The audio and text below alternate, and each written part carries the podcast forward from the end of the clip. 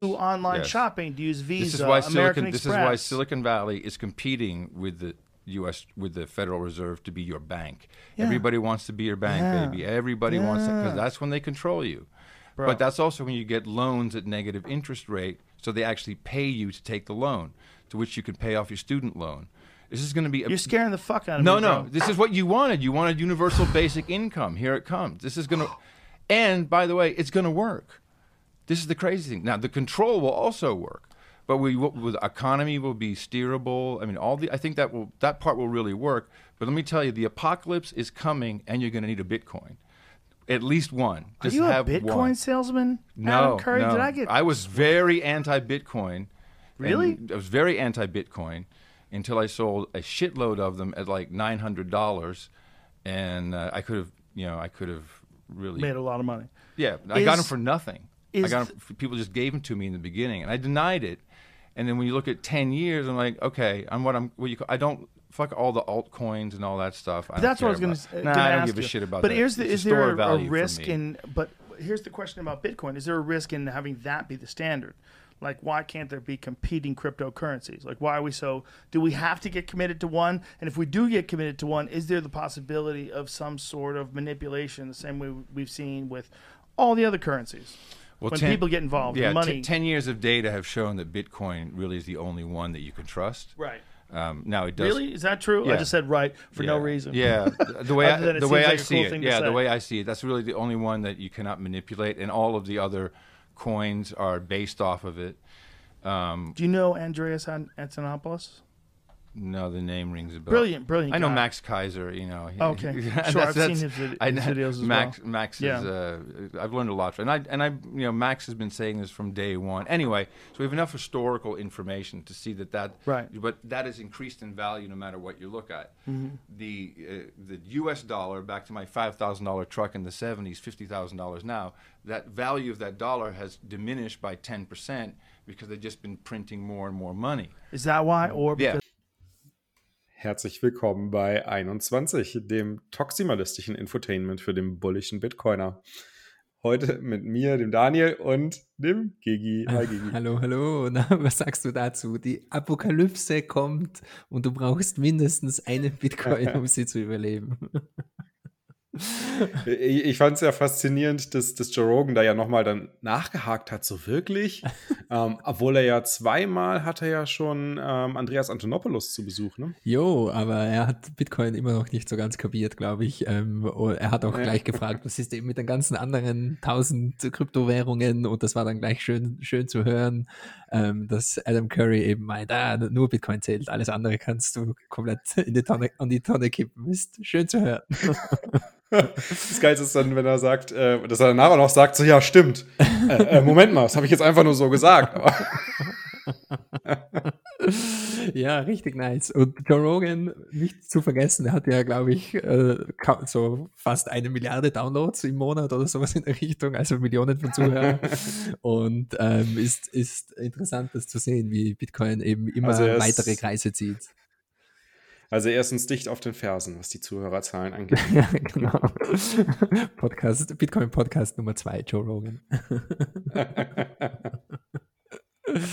Ja, das war ziemlich cool eben zu hören. Äh, Adam Curry ist äh, ein relativ bekannter Podcaster. Das ist einer der, der ersten Podcaster. Hat auch eine sehr coole Domain, curry.com. Da war ich ziemlich, Nice. ziemlich überrascht. Also ist eben ein Early Adopter von allen möglichen Technologien und inzwischen auch überzeugter Bitcoiner, so wie sich das anhört, obwohl er äh, ähm, zuvor gegen Bitcoin war. Also das ist einer von denen, die einige Jahre gebraucht haben und jetzt äh, bekehrt worden sind von, von dem schönen, von der schönen orangen Münze.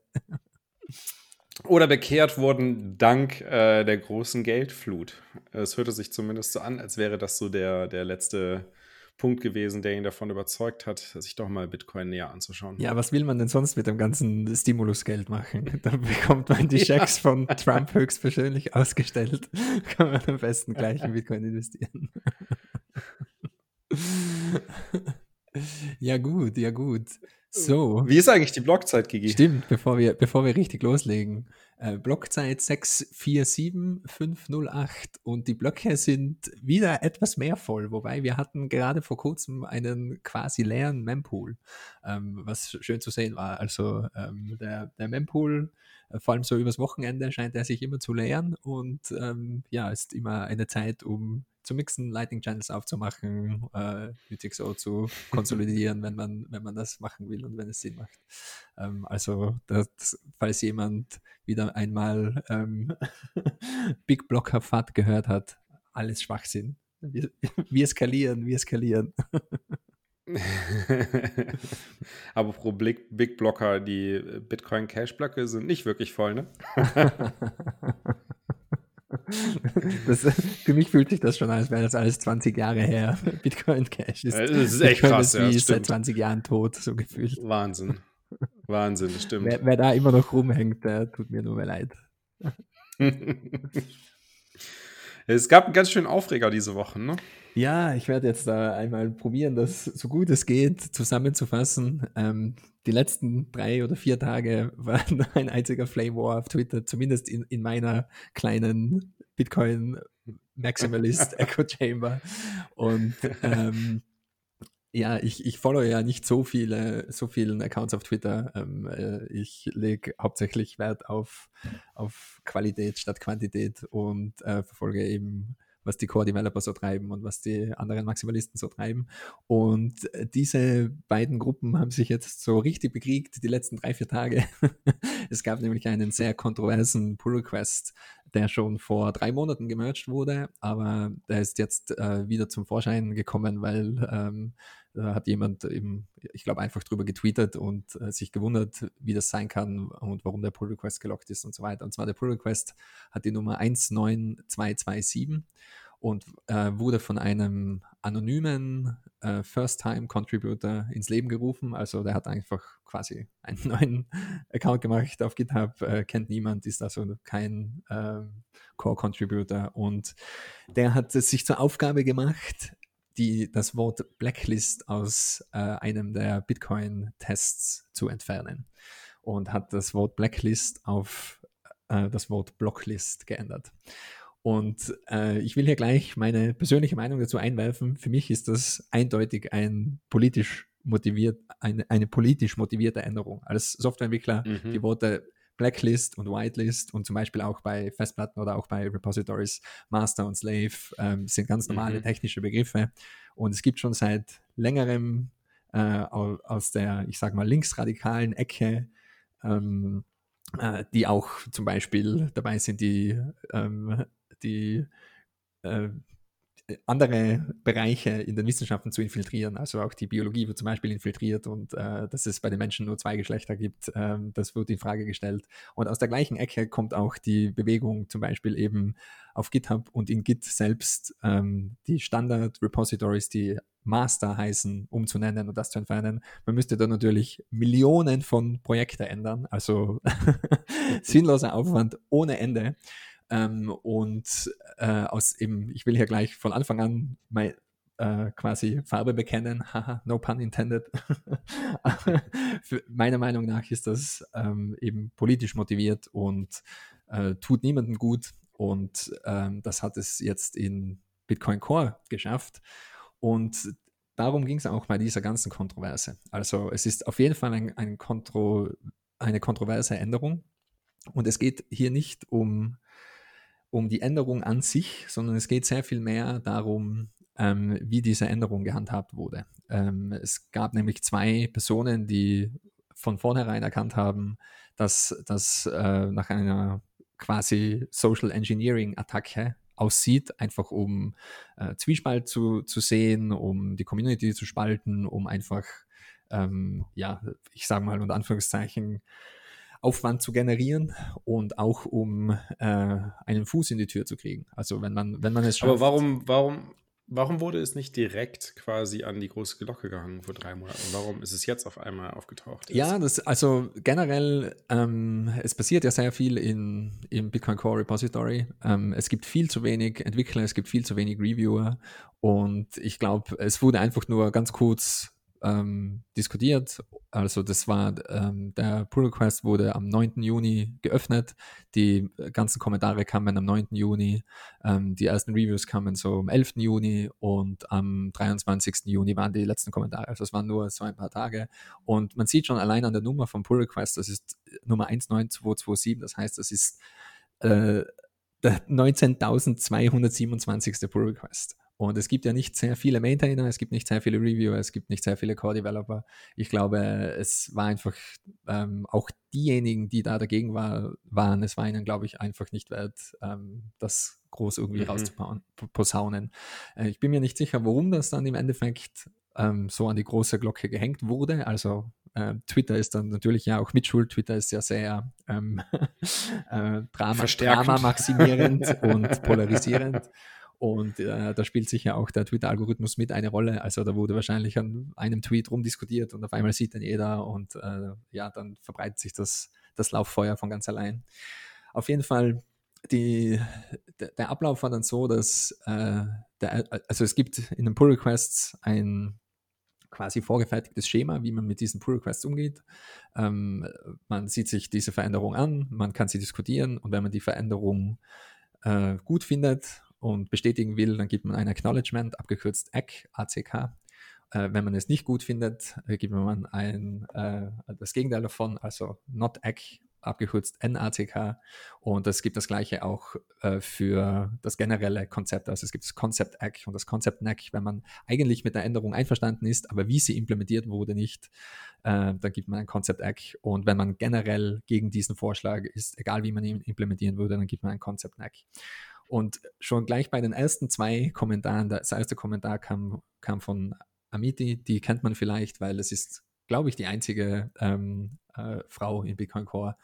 Und die hat gemeint, okay, das passt für mich. Und gleich darauf, am gleichen Tag, hat äh, Michael Folkson, ein äh, Core-Contributor, der schon öfter bei Bitcoin Core contributed hat, ein Konzept gegeben. Und zwar genau aus dem Grund, dass das eine Veränderung ist, die, die macht die Tür auf für 100.000 andere Veränderungen, weil äh, wenn man das Wort Blacklist offensiv findet, also wenn man sich angegriffen fühlt vom Wort Blacklist, dann muss man 20 andere Wörter gleich mitändern. So wie eben zum Beispiel Master und Slave, so wie auch Whitelist, so wie viele andere ganz Standardterminologie mhm. müsste man da ändern.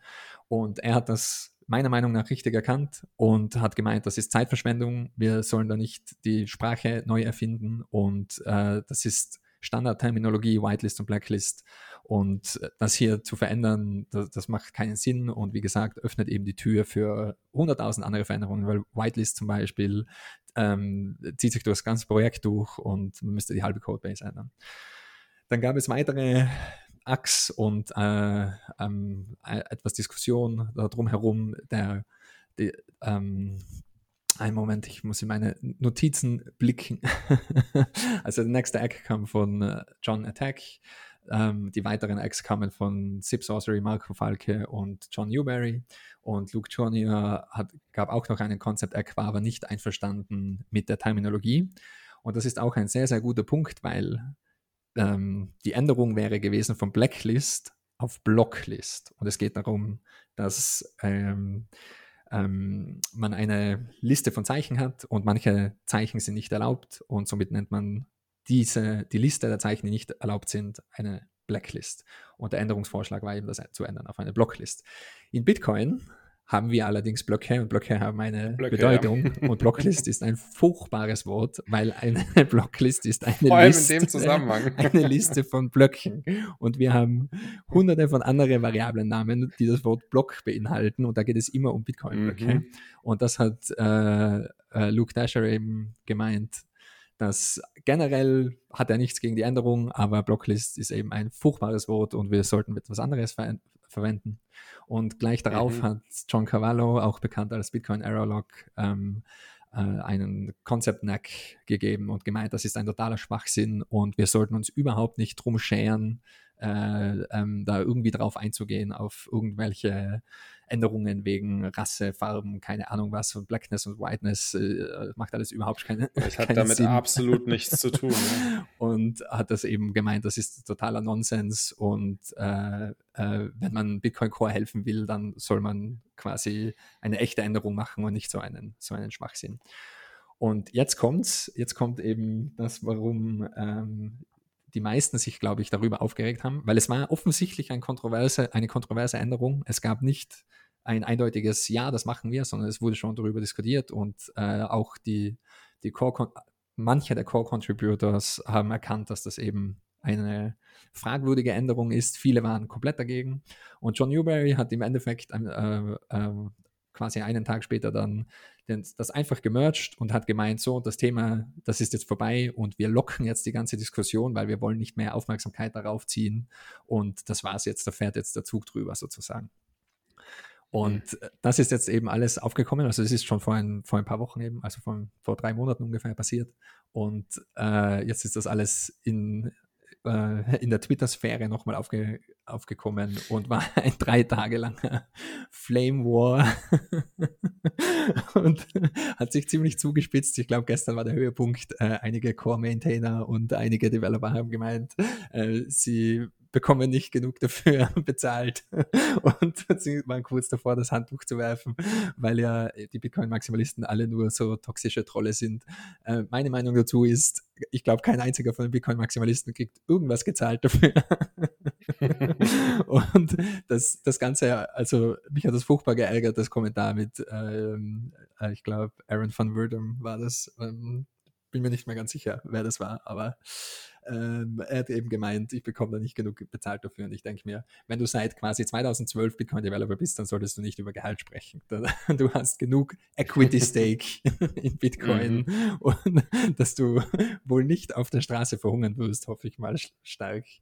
Und ähm, es war aber dann doch für mich persönlich schön zu sehen, dass ähm, im Endeffekt eine größere Diskussion entstand, weil meiner Meinung nach ist das Einzige, was einen vorwärts bringt bei diesen, äh, bei diesen Dingen, äh, eben genau das Gegenteil von Thread locken und alle blocken und Diskussion muten und keiner darf mehr was darüber sagen, sondern das gehört durchdiskutiert, da gehören die verschiedenen Ansichten durchbesprochen und äh, das war schön zu sehen, dass auf Twitter das dann auch passiert ist und ähm, ja, mir, mir haben einige Takes äh, sehr gut gefallen. Äh, äh, Giacomo Succo hat sich lautstark darüber geäußert in mehreren Tweets und er hat eben auch gemeint, der Commit an sich ist eigentlich total irrelevant. Also die Änderung an sich ist, um die geht es nicht. Es geht einfach um die Dynamik drumherum und dass Core-Maintainer gemeint haben, so und jetzt ist die Diskussion aus und wir, da, da fährt jetzt dazu drüber, wir mergen das jetzt einfach rein, egal was jemand anderer sagt.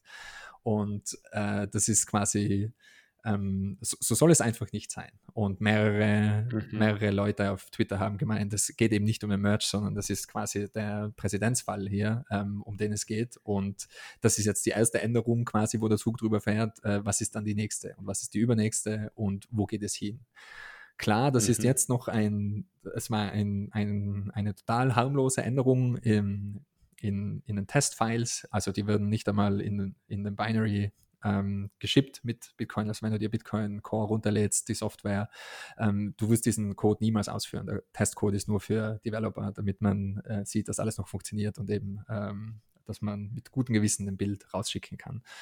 Und ähm, ich habe hier nochmal etwas von Giacomo, das ich äh, kurz erwähnen möchte, weil ähm, es war einfach auch das, was danach passiert ist, sehr ähm, wie soll ich sagen, sehr fragwürdig, weil ähm, die Core-Developer und Core-Maintainer haben teilweise äh, links und rechts Leute geblockt, Leute von GitHub ähm, nicht wirklich gebannt, aber auf GitHub reported. Also zum Beispiel John Cavallo, Bitcoin Error Log wurde reported, weil er eben große Einwände hatte gegen diese Änderung Und ähm, das ist so ähnlich wie auf Twitter kann man auch direkt auf der Plattform jemanden reporten, weil er eben zum Beispiel spammt oder trollt oder sonst irgendwas. Und das kann man bei GitHub auch machen.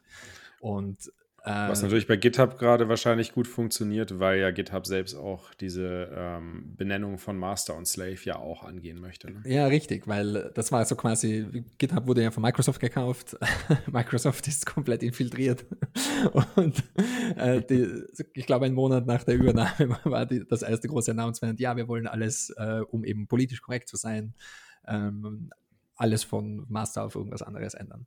Ähm, haben sie bis jetzt noch nicht gemacht, ist glaube ich auch nicht äh, so leicht durchführbar, weil es, es ähm, ich kann mich noch erinnern, in, wo diese News rauskam, ähm, äh, die erste Response von, von der politisch korrekten Seite war, ja, aber dann müssen wir auch X, Y und Z ändern. Eben sowas mhm. wie Blacklist, Whitelist und hunderttausend ja. andere Sachen.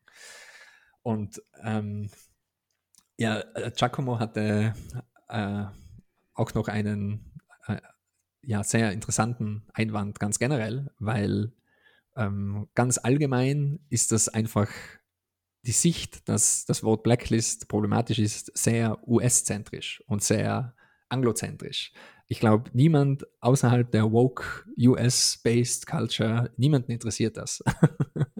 Mhm. so, so, so, generell, ich bin mir sicher, wenn ich in Österreich durch die Straßen gehe und 100 Leute befrage, keinen interessiert das irgendwie. Also das, das ist einfach ein, ein Subset in der US-amerikanischen Kultur, das jetzt gerade zum Aufkochen kommt, weil, äh, warum auch immer, aber es ist auf jeden Fall aus, aus der US- Politik-Ecke kommend. Und äh, Giacomo ist ja Italiener und wir haben viele internationale, ähm, äh, generell Contrib Contributors und viele internationale Bitcoiner. Und äh, ich fand das einen sehr guten Einwand. Rockstar Developer hat sich auch lautstark dazu geäußert und hat eben auch gemeint, ähm, äh, es ist äh, eine, eine Zumutung für alle die nicht in Amerika sind, weil niemanden außerhalb von Amerika interessiert das quasi. Und man sollte die US-amerikanische Politik außerhalb von Bitcoin lassen, auf jeden Fall. Ja, das war so die, die kurze Zusammenfassung. es, gab dann, es gab dann einen ähm, neuen Pull-Request, um diese Änderung rückgängig zu machen. Also äh, es wurde ein Revert Pull Request erstellt. Ähm, der wurde dann auch sehr schnell ähm, gemerged. Allerdings war es kein perfekter Reword, weil man hat sich dann quasi darauf geeinigt, das nicht mehr zurückzuändern auf Blacklist, sondern auf äh, File Characters Disallowed. Also davor waren es File Characters Blacklist, jetzt ist, dann war es File Characters Blocklist und jetzt ist es File Characters Disallowed und das Thema ist vorerst einmal begraben, mehr oder weniger. Ähm, ja, ich, ich, ich hoffe, dass etwas Gutes dabei rauskommt. Ähm, äh, Pierre, Pierre Rochard hat zum Beispiel auch gemeint, ähm, es wäre jetzt ein guter Anlass, so etwas wie ein, ich sage mal, Merch-Warnsystem zu schreiben. Es gibt da schon Internetseiten, äh, aber es, war, es gab da auch eine Diskussion, zum Beispiel einen Twitter-Bot zu machen, weil die meisten Bitcoiner sind mhm. auf Twitter, dass wenn, wenn jemand, also falls ein Pull-Request gemerged wird, der einen Neck oder Concept Neck hat. Also jemand hat einfach Nein dazu gesagt und er wurde trotzdem gemerged, dass das zumindest einmal schon ein Warnlicht aufleuchtet. Und ähm, das wäre auf jeden Fall ein, ein schöner Outcome. Ja, ähm, ein, paar, ein paar Dinge würde ich auch noch da abschließend dazu erwähnen. Ich bin nicht der Einzige, der eben meint, dass das durchaus auch ähm, aus einem positiven Licht gesehen werden kann.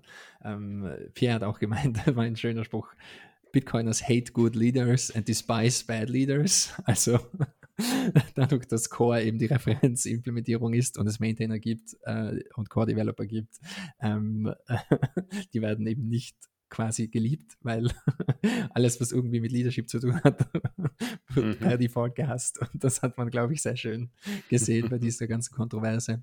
Und äh, Rudolf von Novak, NVK von Coldcard, hat auch gemeint, ähm, man sollte das nicht unterschätzen, denn der größte Attack-Vektor von Bitcoin ist der soziale Attack-Vektor. Ja. Also ähm, wenn eine Attack auf Bitcoin funktioniert, dann funktioniert sie wahrscheinlich als er hat geschrieben MITM, was normalerweise steht für Man in the Middle Attack und er hat eben gemeint, das Meet in the Middle. Also man hat eben die Developer, äh, die quasi noch den letzten menschlichen Faktor äh, in Bitcoin ausmachen, sozusagen.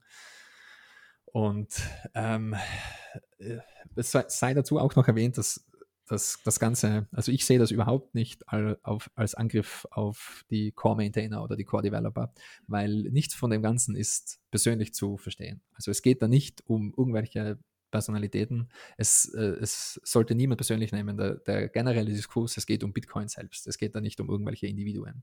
Es geht darum, wie Änderungen an der Codebase gehandhabt werden sollen. Und ähm, natürlich haben auch die Maintainer und die Core-Developer recht, warum warum schauen die ganzen Bitcoin-Maximalisten quasi äh, jetzt wegen so einer Änderung auf den Code und warum nicht schon früher. Und das stimmt alles. Wir sollten alle mehr für Bitcoin tun und uns einen, einen GitHub-Account einrichten und bei dem Pull Request äh, Review Club äh, mitmachen. Wir haben es eh immer wieder erwähnt beim Podcast. Ähm, und äh, ähm, es stimmt absolut, dass es zu wenig Developer und zu wenig Reviewer gibt, vor allem. Aber es kann eben auch nicht jeder Bitcoin Core Developer sein. Das ist auch eine, mhm. eine, eine Wunschvorstellung. Und äh, Adam Beck hat auch gemeint, hoffentlich, hoffentlich ähm, sehen jetzt beide Gruppen, sowohl die Bitcoin-Maximalisten als auch die Bitcoin Core Developer, wo die Schwachstellen sind sozusagen und was unsere eigenen Blindspots sind. Und Jimmy Song hat auch gemeint, ähm, äh, also heute heute war der Tag, an dem Bitcoin ein kleines bisschen mehr anti-fragile wurde. und das, das finde ich, das finde ich eine, eine schöne Zusammenfassung. Ich, ähm, ich glaube, dass das stimmt und ich bin gespannt, was in den nächsten Tagen ähm, da noch passieren wird, weil es ist, es ist zwar mehr oder weniger vorbei, aber ein paar so, vielleicht kocht es noch ein, zweimal ganz leicht auf, aber vielleicht sieht man eben eine, ein, ein oder zwei Tools aus dem Boden sprießen wegen dieser ganzen Kontroverse. Und vielleicht gibt es einen neuen Twitter-Bot, den man dann follow, followen kann. Jo. Was ich, was ich ja spannend finde, und das, da, da stimme ich äh, Jimmy auf jeden Fall zu, ist, äh, dass die Diskussion dazu angeregt hat, sich äh, mal ein bisschen intensiver, auch als Nicht-Developer, mal intensiver damit zu, zu, beschäftigen, was passiert denn eigentlich im, im Core-Repository. Ähm, weil, wie du schon sagst, das ist, das ist halt wirklich der, meiner Meinung nach auch einzige ähm, Angriffsvektor, der existiert, nämlich halt äh, die menschliche Fehlbarkeit. Und an der Stelle ist es nun mal ein Machtthema. Ne? Also wer hat die Macht halt, äh, einen Pull Request zu mergen und wer nicht? Und ähm, wie kommt halt äh, ein Konsens darüber zustande, ob halt der Merge stattfindet oder nicht? Und sagen wir mal ganz ehrlich, also die meisten, die Bitcoin halten, wahrscheinlich 99 Prozent, haben sich nicht mal ansatzweise mit dem beschäftigt, was überhaupt äh, in Bitcoin Core passiert. Ja, klar. Und ähm, wenn jetzt einfach nur mal irgendwie die Anzahl der Personen, die sich dafür interessieren, mal verdoppelt hat, dann ist das schon mal eine ganz gute Sache, weil dadurch natürlich auch ähm, der Aspekt ein bisschen resilienter wird oder antifragiler wird. Ja, absolut.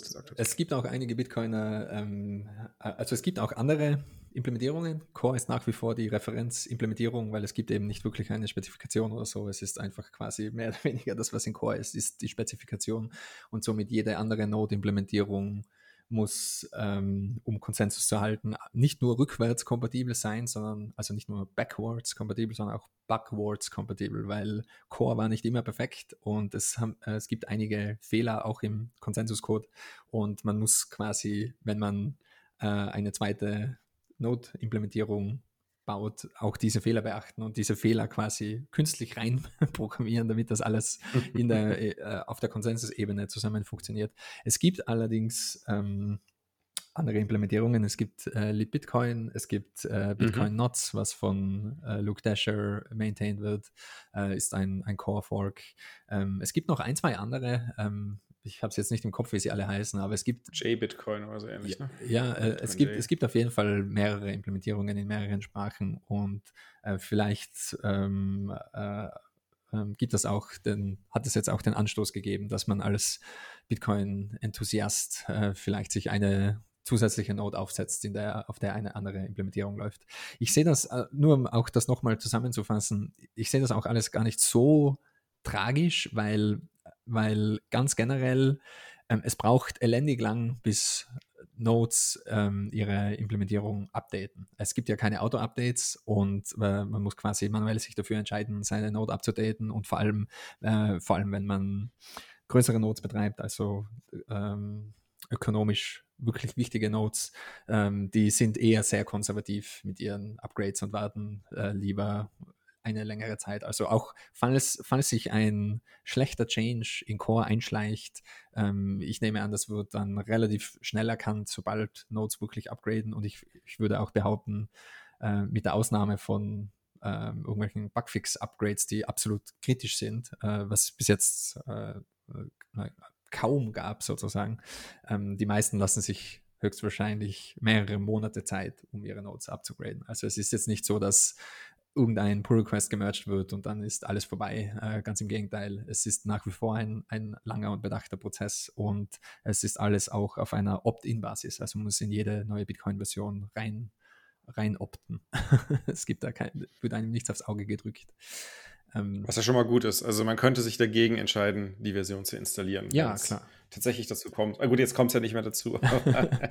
wenn ja, eine klar. Blocklist ja, und es, es tatsächlich äh, es, es, gab, ja. es gab auch, es gab auch ähm, äh, also die, äh, es kursierte auch die Meinung, die Runde, dass wenn das so weitergeht quasi, dann, dann wird sich Bitcoin Core einfach splitten und man wird einen sinnvolleren Fork maintainen, so wie Luke Dasher das macht mit Bitcoin Nots zum Beispiel. Ähm, mhm. Man macht einfach einen Fork und jede komische politische Änderung, die in, in Core im Upstream Branch passiert, die nimmt man einfach nicht wahr. Ähm, und natürlich, je länger das vonstatten geht, desto komplizierter wird es, ähm, das getrennt zu halten sozusagen. Aber es ist durchaus möglich und ich glaube, wenn der Angriffsvektor groß genug ist, dann ähm, wird das auch passieren. Also es gibt genügend motivierte mhm. Leute, die sofort bereit wären, äh, Core zu forken und zu, zu maintainen und ähm, dann gibt es in den Krieg auf, zu gehen. Ja, auf dieser Ebene, ja. genau. Ja, Bitcoin zu verteidigen. Also ich, ich habe die letzten Tage relativ intensiv meinen Senf zu diesem ganzen Thema, Thema dazu abgegeben und äh, ich will vielleicht noch zwei Dinge kurz erwähnen. Und zwar meiner Meinung nach sind wir immer noch in einer absoluten Friedenszeit. Also wenn man dieses leichte Geplänkel hier nicht aushält, dann hat man im Bitcoin meiner Meinung nach nichts verloren. Weil das war jetzt ein, wirklich ein, ein kleiner, also wirklich nur ein kleines Geplänkel. Ich will damit nur sagen, es wird höchstwahrscheinlich die Zeit kommen, wo echte echte Angriffe auf Bitcoin kommen im Sinne von ähm, ja, Nation-State-Angriffe, so, so wie auch mhm. Angriffe auf das Internet kamen mit zum Beispiel Netzneutralität äh, in Deutschland, ähm, kennt, glaube ich, jeder Technologieinteressierte die Debatte und was da für Mächte dahinter waren. Ähm, das ist eine ganz andere Liga. Also da ähm, das ist auch ein, ein Krieg, der verloren wurde, sozusagen. Und äh, das wird auf Bitcoin noch, noch zukommen. Das wird auf uns alle noch zukommen in, in den nächsten keine Ahnung, zehn Jahren sowas in, in der Größenordnung. Also es wird sicher noch etwas dauern, bis die Politiker und, und die Banken und so weiter äh, aufwachen, was da vor sich geht. Aber diese Angriffe werden kommen und da gilt es ähm, auf jeden Fall kühlen Kopf zu bewahren und die Argumente zu schärfen und nicht einfach jeden zu blocken und zu ignorieren und zu weinen und zu schreien und zu sagen, oh, ich, ich verlasse jetzt Bitcoin, weil nicht jeder immer super ultra nice ist. Ja, und ähm, vielleicht abschließend noch, ich habe äh, ähm, äh, ich auch geschrieben, dass ähm, das eben schon wichtig ist, auch bei solchen kleinen Dingen aufzusprechen. Also äh, es gibt, es gibt da, da diesen Spruch von äh, Martin Niemöller aus, äh, aus der Nazi-Zeit, wo sie eben, ähm, wo er meinte, ja, zuerst kamen sie äh, wegen den Kommunisten und ich habe nichts gesagt, weil ich bin kein Kommunist und so weiter. Und ich habe ihm geschrieben, ja, zuerst kommen sie für die Functional Tests und ich habe nichts gesagt, weil die Tests interessieren ja eh keinen und dann kommen sie wegen der Terminologie und ähm, ja, ich habe wieder nichts gesagt, weil die Terminologie, die wird sowieso nur in Binary Code kompiliert und ja, aber dann, dann kommen sie für die Konsensusregeln und ja, dann mhm. hat er Spaß ein Loch. Mhm. Und meiner Meinung nach ist es wirklich ähm, also eine Attacke, die quasi in diese Richtung gehen kann. Du, du probierst mal etwas zu ändern in Bitcoin ähm, und es ist nur eine kleine Änderung und wenn das durchgeht, äh, ohne irgendwelchen Widerstand, dann einen Monat später kommt die nächste Änderung, die ist etwas größer und dann geht es so weiter und so weiter. Also es ist so ähm, eben der, der Frosch, der im Topf langsam gekocht wird.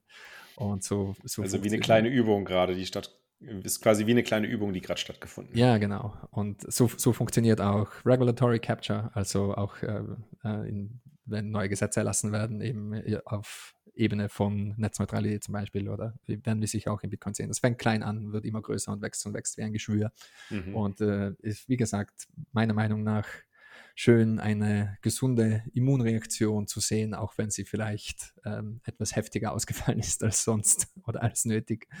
Aber damit machen wir jetzt einen Deckel drauf. Halbe Stunde Monolog über Black, Blacklist, Blocklist. Ich sage dazu nur Block Lives Matter. und somit. Ja, gut, also Deckel drauf. Deckel drauf.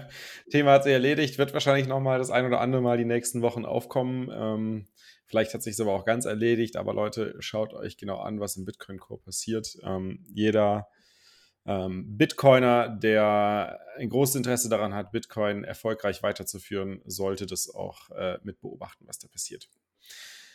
Ja, dann gehen wir mal direkt weiter zu den, zu, wir haben ja noch viel, viel auf der Liste heute. Wir müssen uns ein bisschen beeilen oder wir machen Überlänge. Äh, wir Aber gehen wir direkt mal zu den, zu den lokalen Community News. gehen wir weiter. Und zwar der Fabio ähm, aus unseren Reihen hat ein Paper übersetzt und zwar hat äh, Preston äh, Teig, Zeig, wie spricht man das eigentlich aus? Pisch. Psych. Pisch. Pisch. Preston Pisch. Okay. Also P-Y-S-H. Der hat ein Paper geschrieben letzte Woche, ähm, wo also ein One-Pager sozusagen, äh, kein wirkliches Paper, aber so ein One-Pager, wie man das halt so aus dem Marketing her kennt und halt quasi auf einer Seite ähm, Bitcoin erklärt, ähm, sodass man das halt einfach aushändigen kann, auslegen kann.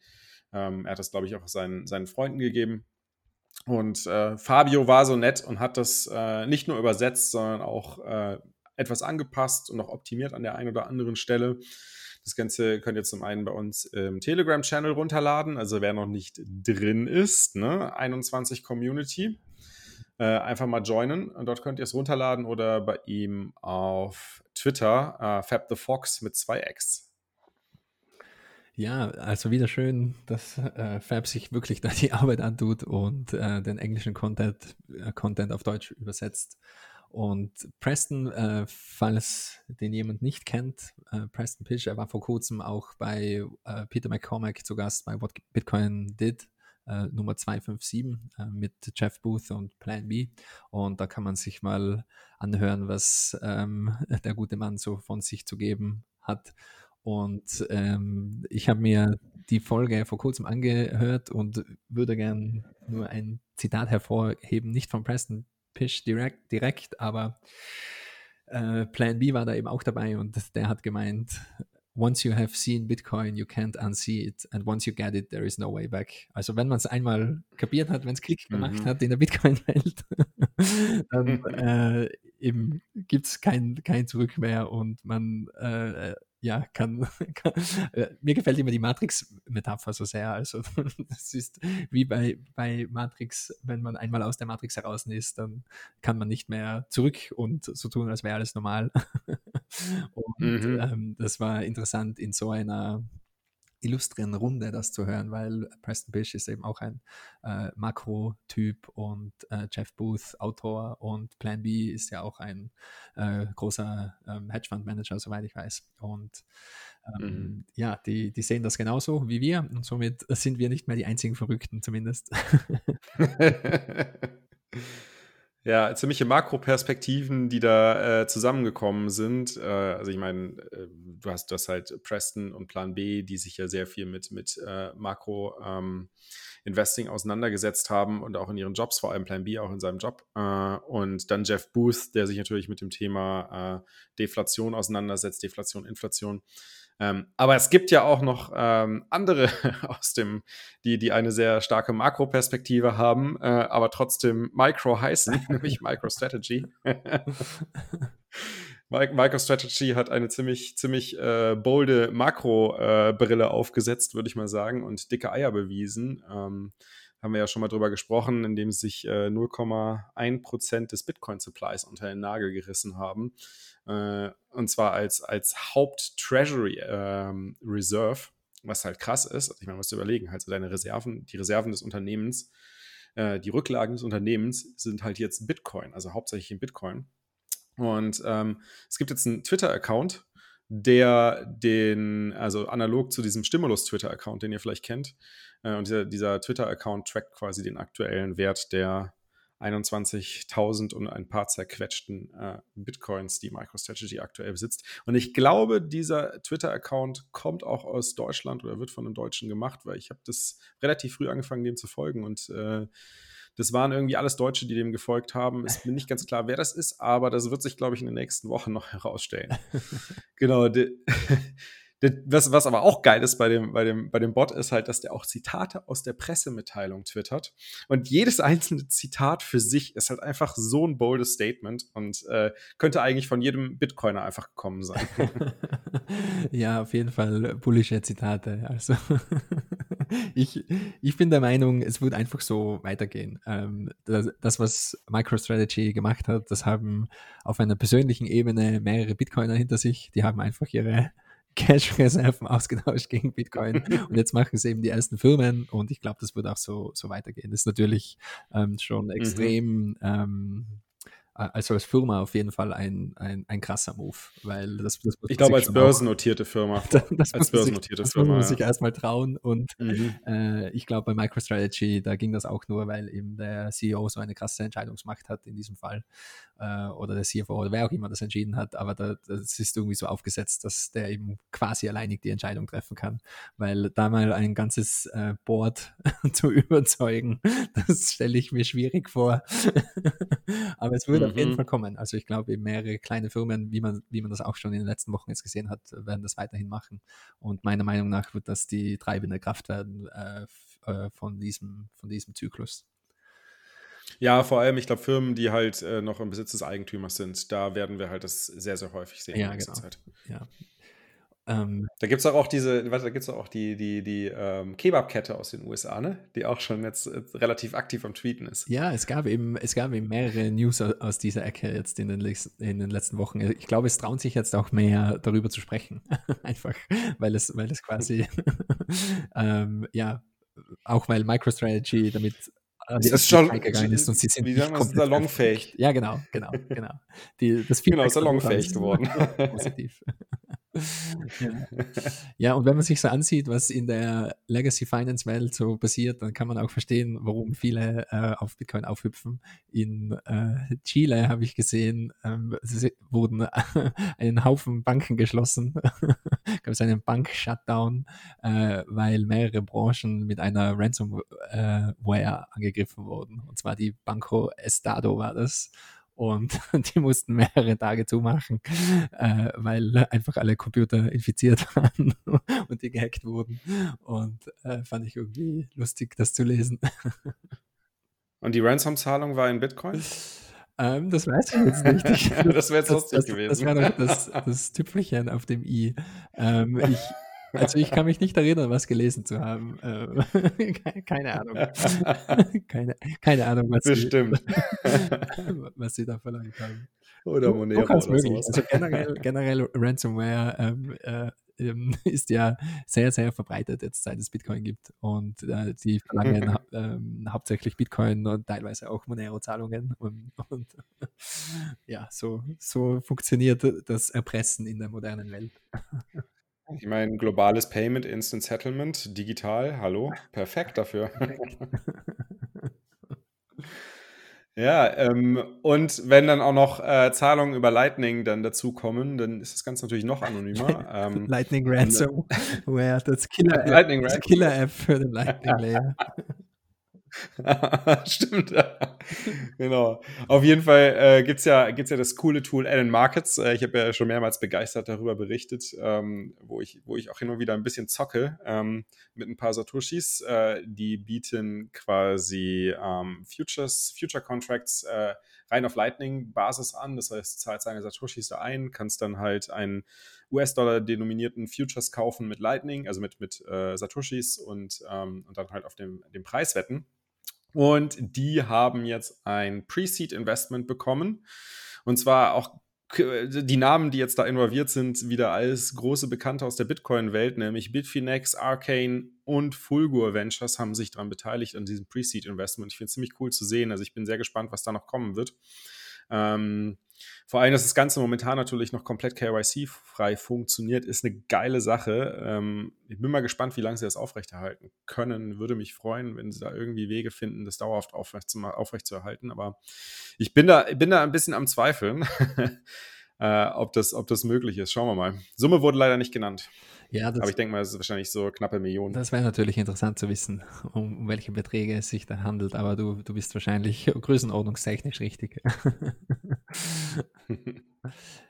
ja, ich habe noch etwas traurige News oder komische News. Keine Ahnung, weiß nicht, was ich davon halten soll. Ähm, und zwar äh, gibt es jetzt auch nicht, es gibt nicht nur KYC, sondern es gibt auch KYH. Und zwar, oh meine, meine Fresse. Äh, nur, nur darüber zu sprechen, da, da komme ich aus dem Kopfschütteln schon nicht raus. Und zwar steht KYH für Know Your Hash Rate. Und zwar geht es darum, ähm, dass ähm, manche, manche ja, Leute in der Bitcoin-Welt der Meinung sind, dass man unbedingt wissen muss, von wem die Hashrate kommt, was komplett gegen den Ethos des Bitcoin-Protokolls ist. Und äh, da gibt es jetzt die ersten Lobbybewegungen, äh, natürlich von Chain Surveillance Companies, die darauf pochen, dass eben ähm, ja alle Miner durch einen KYH-Prozess äh, durch müssen. Also, dass man einfach mit Sicherheit sagen kann. Wie willst du das denn durchsetzen? Ich habe keine Ahnung. Also, ja, ich, das geht dann nur auf freiwilliger ich, Basis. Ich hoffe, da spielt niemand mit. Ich habe es auch nicht äh, in der Tiefe jetzt verfolgt, ähm, genau aus welcher Ecke das kommt und äh, wer das wirklich durchsetzen will. Also der äh, SLIC International ist da dahinter. Das äh, ähm, pff, keine Ahnung. Was ist das? ähm, ja, ein, also bezeichnet sich selbst als Institution Grade Digital Asset Miners, was auch immer das also, hört sich für mich schon wieder nach Shitcoinery an. Also, äh, keine Ahnung. Also, wie gesagt, KYH ist wie KYC, aber nur für Miner und ähm, ja, äh, man wird sehen, wo das noch hinführt. Leider gibt es schon äh, Berichte, die die in eine ähnliche Richtung gehen. Ich habe da zwei related News-Items dazu gefunden und zwar ähm, russische Miner müssen sich bei der Regierung melden jetzt äh, wegen mhm. äh, ja hauptsächlich aus Steuergründen und Lizenzierungsgründen. Ähm, also das ist noch nicht ganz durch, aber das wird wahrscheinlich, das wird wahrscheinlich bald so sein, dass man, wenn man in Russland meint, sich da eben irgendwie auch eine Lizenz holen muss und so weiter. In Iran gibt es das ja auch, haben wir auch vor ein paar Wochen berichtet. Ja. Äh, ein Monat ist jetzt, glaube ich, schon her. Also es, es gibt schon Bewegungen in der Richtung. Ähm, wie gesagt, ist ja wahrscheinlich schwierig durchzusetzen. Man wird sehen, wie sich das entwickelt. Also äh, um, um zu meinen, man braucht nur Strom und einen ein Megabyte Uplink, so ungefähr. Alles, was man braucht, ist nicht viel. Äh, man kann immer und überall meinen. Also es wird sich nicht auf der ganzen Welt durchsetzen, dass jeder durch einen KYH-Prozess geht. Ähnlich wie mit KYC lässt, lässt, sich auch nicht, lässt sich auch nicht durchsetzen.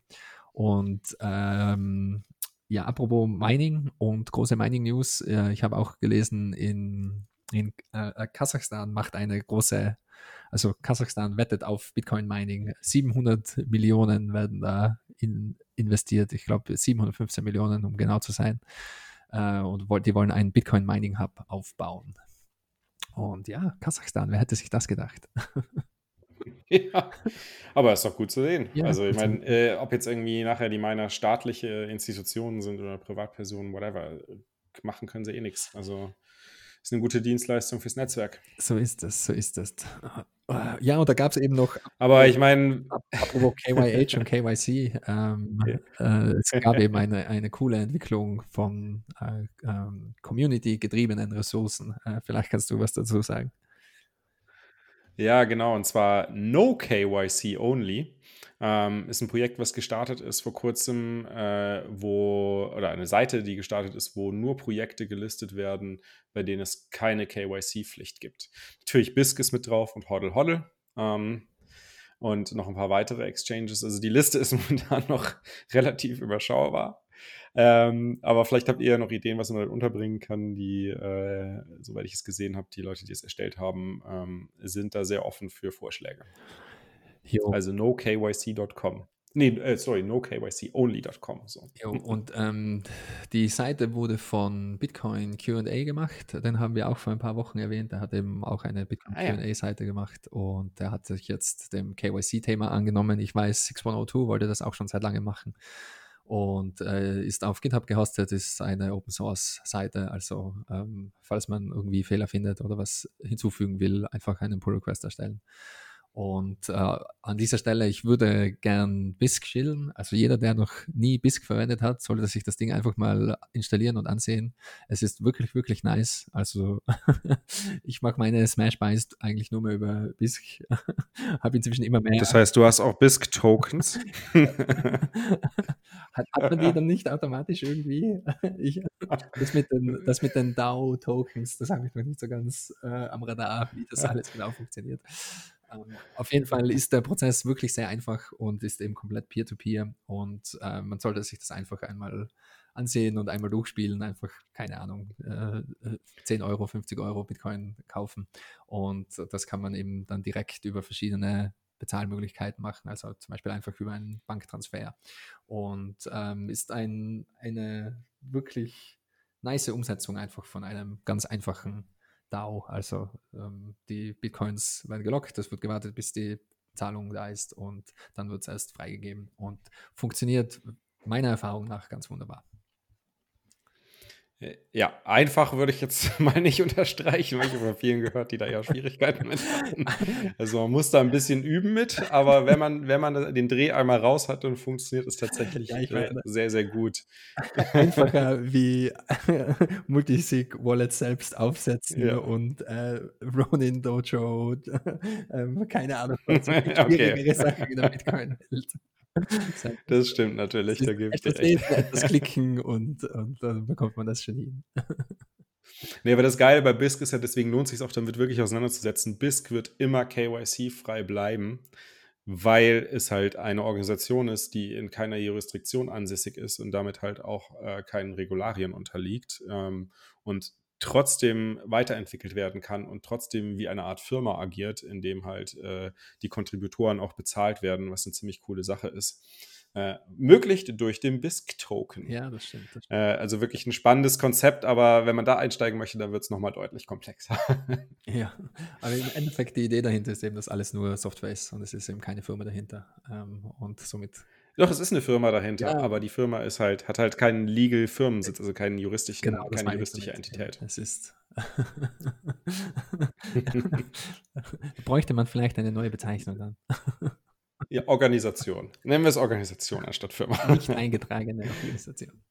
genau, nicht eingetragene Organisation, das ist gut. Das gefällt mir viel besser als dezentrale autonome Organisation. Das ist geil. Ja, ähm, gut. Du hast hier noch über Peter Schiff und Co. stehen. Ja, aber der Family Schiff. Der Family Schiff ist, glaube ich, der Haussegen hängt da ein bisschen schief, habe ich das Gefühl. Denn ähm, während der Vater Peter Schiff immer noch äh, feuchtfröhlich äh, über Bitcoin herzieht, äh, deckt sich der Sohn, 18 Jahre alt, ähm, ordentlich mit Bitcoin ein, neben seinen Goldreserven. Und das scheint dem Vater so ein bisschen im Dornenauge zu sein. äh, Findet es aber auch offensichtlich ganz lustig. Ist sicher nicht der Was? erste Rosenkrieg, der wegen Bitcoin angeht. Ja, also ich muss ja sagen, ich habe ja die letzte Debatte mit Peter Schiff äh, bei Stefan Livera angehört. Das war das erste Mal eine Debatte, wo ich, ähm, wenn man die ersten 20 Minuten überwunden hat, was eher so ein Monolog von Peter Schiff war, aber wenn man die überwunden hat, dann wird es danach tatsächlich interessant. Und was ich ganz, äh, also was, was ich so rausgehört habe, ist eigentlich de, der, der Aspekt, der bei Peter Schiff noch fehlt, ist halt so dieser, diese Fragestellung, wie monetarisiert sich eigentlich ein Asset? Also was ist der Grund dafür, dass ein Asset sich monetarisiert? Weil er spricht halt immer davon, dass halt ähm, ein Asset bzw. die Commodity, die als Geld fungiert, halt einen, einen äh, Nutzen haben muss äh, und argumentiert ja immer, dass Gold halt in der äh, Industrie verwendet werd, äh, wird.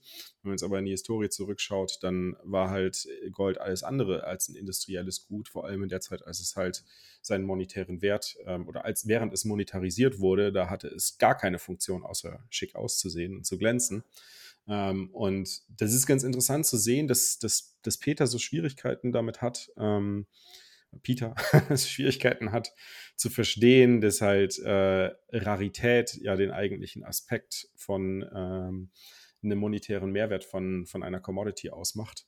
Und äh, ich hätte ich es gern gehört, dass da nochmal näher drauf eingegangen wird, aber vielleicht gibt es ja nochmal eine, eine zweite Folge oder nochmal bei jemand anderem, wo Peter Schiff dann näher zu dem Thema ausgefragt wird. Aber vielleicht wird es ihm auch sein Sohn Spencer erklären. ja, ich würde, ich würde ja gern wissen, welche Drogen sich ähm, Stefan Livera reinzieht, dass er so extrem ruhig und geduldig bleiben kann. Wahnsinn, Schiff ja, Wahnsinn. 30 Minuten lang über ähm, Hast du es auch gehört? Wert von Gold redet. Ja, ich habe es mir auch angehört. Und okay. ähm, ja, ist, äh, ist einfach interessant zu sehen, wie jemand, der sein ganzes Leben quasi mit Gold verbracht hat, ähm, wie wenig er Gold versteht und Geld versteht. Und mhm. ähm, er fixiert sich immer eben auf auf den Nutzwert und da frage ich mich, warum wir dann nicht alle Aluminium verwenden oder etwas, was einfach einen noch höheren industriellen Nutzwert hat. Ja, genau. warum nicht alle Zentralbanken Aluminium horten. Und ähm, ja, äh, aber ich glaube, ich glaube, das ist ein verlorener Fall und von denen gibt es wahrscheinlich viele und die Generation muss aussterben und die nächste wird einfach, man sieht es eh schon, sein Sohn, 18 Jahre alt, kommt nach, quasi ein Bitcoiner und mhm. äh, per Default, also äh, schau, wo Bitcoin erfunden wurde, war der sieben Jahre alt, also es, es kommt jetzt eine krass. ganze Generation, die, so wie es mit dem Internet war, oder die, die, die sind Bitcoin-native, die können sich an eine Zeit vor Bitcoin nicht erinnern und ähm, die werden auf jeden Fall, äh, so wie wir jetzt die Digital Natives haben, die Bitcoin Natives der Zukunft sein. ja, apropos Digital Natives. Ähm, die ganzen Digital Natives von heutzutage, die spielen alle Fortnite. Und äh, ich wollte nur das kurz erwähnen, dass Apple jetzt Fortnite verklagt, beziehungsweise Epic Games, die hinter Fortnite stecken, ähm, weil da geht es um ähm, welches Bezahlsystem im Endeffekt benutzt wird. Und Apple verklagt jetzt eben Fortnite wegen ihrem illegalen Bezahlsystem, weil man kann sich da in-game Skins kaufen und es ist ein millionenschwerer Markt, wenn nicht sogar milliardenschwerer Markt. Also äh, es ist unglaublich. Fortnite ist Free-to-Play wie viele andere Spiele und man kann sich einfach nur Kosmetika in-game kaufen und die In-game-Währung kann man sich eben mit normalen Dollars und Euros kaufen. Und äh, das Ganze zieht sich jetzt schon ein paar Wochen hin. Ähm, Fortnite wurde nämlich von Apple aus dem App Store verbannt, weil eben äh, Fortnite quasi hintenrum kassieren wollte, weil Apple verlangt 30 Prozent von allen Geldbewegungen, die in den Apps passieren. Und du darfst, du bist gezwungen, mhm. das App Store, Apple Pay System zu verwenden. Du darfst eben nicht äh, irgendwie ähm, hintenrum das Geld von deinen Kunden nehmen. Es ist aber total komisch, weil sie haben da ganz komische Regeln, weil es gilt eben für In-App-Purchases und In-Game-Items und bla bla bla. Aber für zum Beispiel normale E-Mail-Services und E-Mail-Dienste ähm, gilt das nicht, weil wenn ich zum Beispiel meinen Proton, Oder Spotify. Ja, genau, oder für Spotify. So. Also die, die Regeln sind ein totaler Schwachsinn. Und es gilt eben auch nicht zum Beispiel für Bitcoin-Wallets. Also äh, Apple schneidet sicher nicht mit 30 Prozent bei allen iOS-Bitcoin-Überweisungen mit. Und ähm, ich finde es nur, nur spannend zu sehen, dass sich einfach da die Geschichte immer und immer und immer wieder wiederholt, ähm, weil es ist natürlich ein ähm, zentrales, zensierbares Bezahlsystem und äh, da geht es einfach darum, dass ich, ich sitze am längeren Hebel und will somit mitschneiden. Und Apple hat einen sehr langen Hebel und will 30 Prozent mitschneiden. Und wir sahen das zum Beispiel auch in anderen virtuellen Welten, in Second Life zum Beispiel, äh, auch in World of Warcraft und so weiter. Aber in Second Life war es ganz extrem, weil da kam dann, kam dann derjenige mit dem längsten Hebel, die Regierung, und hat gemeint, Second Life schiebt so viele Millionen virtuell hin und her. Wir wollen da mitschneiden, weil in Second Life, da gab es eben auch Ingame Banken und Ingame Kredite und Ingame alles. Und ähm, ja, das Endresultat war dann, dass äh, die, die amerikanische Regierung da einen Riegel vor den ganzen Spaß geschoben hat. Und jetzt braucht man eben in Second Life eine Banklizenz, wenn man eine Ingame-Bank leiten will. Äh, so ein Schwachsinn kommt da dabei raus. Und das eben, meiner Meinung nach wiederholt sich das einfach wieder. Und jetzt ist es eben nicht amerikanische mhm. Regierung gegen Linden Labs, die Second Life gemacht haben, sondern jetzt ist es Apple gegen Epic Games, die eben Fortnite machen. Und im Endeffekt ähm, verschwimmt die Grenze zwischen unter Anführungszeichen echten Geld, also Euro und Dollar und so weiter, mit digitalen Tokens, also ähm, App Store Kredite und Fortnite, V-Bucks und so weiter. Das verschwimmt immer mehr. Und ich glaube aber in, im Endeffekt, so in den ja, Daumen mal Bi, im zehn, nächsten zehn Jahren wird sich herausstellen, es macht viel mehr Sinn, echtes Geld zu verwenden, und zwar einfach Satoshis zu verwenden, das einzige echte Geld, was wir noch haben. Ein, auf jeden Fall das einzig echte digitale Geld. Und äh, ja, ich, ich hoffe, dass auch Epic Games ähm, das irgendwann erkennen wird, wobei natürlich Bitcoin kann man leider das nicht drucken und somit fällt das ganze, ähm, fällt das ganze System auseinander. Also das Businessmodell, das sie sich aufgebaut haben, funktioniert auf einem Bitcoin-Standard eher schlecht. Ja, aber bis dahin ist ja auch Light Night schon so weit fortgeschritten, ja, dass Epic Games eh nicht mehr aufholen kann. Und nur um das kurz zu erwähnen, da geht es um keine kleinen Beträge, also wenn man das so von 30 Prozent redet und so weiter, äh, weil in 2019 zum Beispiel hat Apple äh, 140 Milliarden ähm, App Store Umsatz gemacht und davon 116 Milliarden an App-Entwickler ausgezahlt. Also das, Krass. das sind keine kleinen Beträge. Mhm. Ja, äh, kleine, keine kleinen Beträge sind auch die Auflage von Bild der Frau. Und Bild der Frau wird jetzt Bitcoin gechillt. also, dass ich das noch erleben kann, dass eher in Bild der Frau als in Fokus oder sonst irgendwo Bitcoin gechillt wird, ist schon echt verrückt.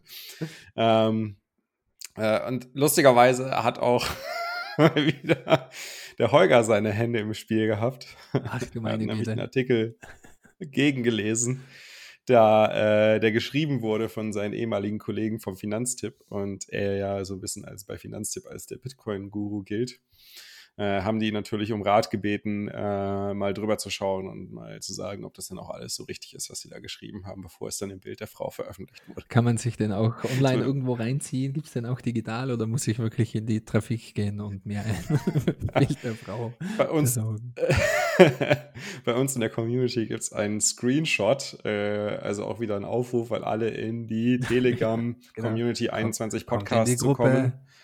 Äh, genau, kommt in die Gruppe. Markus bester Mann dabei. Ähm, hin und wieder auch Holger. äh, einfach bei den Medien schauen, da findet ihr ihn als einen der letzten Posts.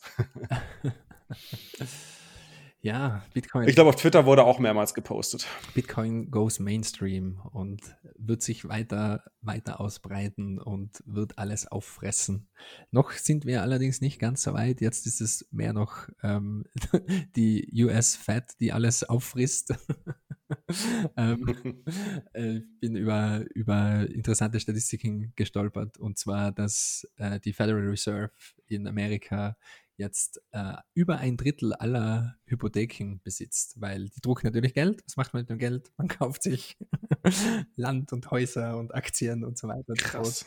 Und äh, da wurden jetzt vor kurzem eben Statistiken veröffentlicht und ähm, natürlich so hoch war der Anteil wie noch nie und das ist jetzt über ein Drittel äh, von allen Hypotheken. Ähm, oder, äh, nein, das sind wahrscheinlich vor allem auch die Hypotheken, die. Fast ein. Aber das sind vor allem wahrscheinlich auch die Hypotheken, die relativ toxisch sind. Ne? Ja, ähm, so wie das auch bei der Housing Bubble war, oder? Dass, dass äh, die mhm. AAA Subprime Loans, also die, ja, die kaufen einfach jeden Dreck auf, äh, nehme ich mal an. Und wir haben ja gesehen, den das, keiner mehr haben will. Ja, genau. Wir haben ja gesehen, wo das endet und ich nehme auch an, dass das ähm, in dieser Blase, in der wir uns gerade befinden, und ich spreche da nicht von Bitcoin, wird das wieder ähnlich enden wie 2008. Ähm, ja, mal schauen, wie sich das so weiterentwickelt. Sie, sie, sie können nur den gleichen Move weiterhin machen, ähm, Geld drucken und weiterhin Schrott ja. aufkaufen. Und ja, das wird irgendwann gegen die. Weiterhin, weiterhin Dollars kaufen, aber nicht nur Schrott aufkaufen, sondern auch an die EZB verkaufen. Denn äh, ich, bin, ich bin heute über ein Video von der EZB mal wieder, ein Tweet von der EZB gestolpert, ähm, der wirklich lustige Dinge raushaut, wo wir, wo wir Bitcoiner ja einiges äh, hin und wieder zu lachen haben, was da für ein Blödsinn bei rauskommt. Äh, heute haben die mal wieder ein Video gepostet. Das scheint so ein Zusammenschnitt zu sein von verschiedenen Leuten, die dort arbeiten, die irgendwas zum Thema Economics, Central Banking äh, und zu Themen äh, halt erklären und es sind aber nur immer nur Ausschnitte. Und da wird ein ziemlicher Blödsinn geredet, wenn man sich jetzt als Bitcoiner mal anschaut. Aber das Geile ist halt, zum Schluss kommt so ein Statement komplett aus dem Zusammenhang gerissen. Und das ist wirklich der absolute Schluss von dem Video. Und der Typ sagt, this is ethical hacking. also das ist ethisches Hacking. es ist einfach so geil. Aber in dem Video, das fand ich ganz interessant, äh, ähm, wird auch erklärt, dass die EZB tatsächlich äh, den Großteil ihrer Auslandswährungsreserven in US-Dollar hält ähm, und dann noch ein wenig äh, japanische Yen und chinesische Rim, Rimibim, Rimbim, wie die heißen. ähm, und ich habe mich da mal interessiert, so, so, mal, haben die eigentlich auch Gold bei der EZB oder hat nur die Bundesbank Gold? Ähm, aber nein, die EZB hat tatsächlich auch 500 Tonnen Gold. Das entspricht ungefähr äh, einem Wert von 22 Milliarden Euro. Da stellt sich natürlich die Frage, ähm, wann Bitcoin? ich glaube, das wird noch etwas dauern, weil da gibt es ja den, den, guten Spruch, ähm, jemanden, äh, wenn, du, wenn du jemandem versucht, etwas beizubringen und ähm, das Gehalt von demjenigen hängt davon ab, das Gegenteil zu glauben, dann ist das besonders schwierig. Und ich glaube eben bei der EZB, da, da wird das etwas dauern. Die werden die Letzten sein, die das kapieren, dass ähm, ja, äh, Bitcoin sehr wohl nicht nur mit Gold gleichzusetzen ist, sondern Gold auf lange Sicht wahrscheinlich auch auffressen wird. Und ähm, also ich wäre sehr überrascht, wenn, da, wenn, wenn die früh auf den Zug mit aufspringen. Die werden wahrscheinlich dann mit aller Kraft probieren, sich auf die Gleise zu stellen und den Zug anzuhalten.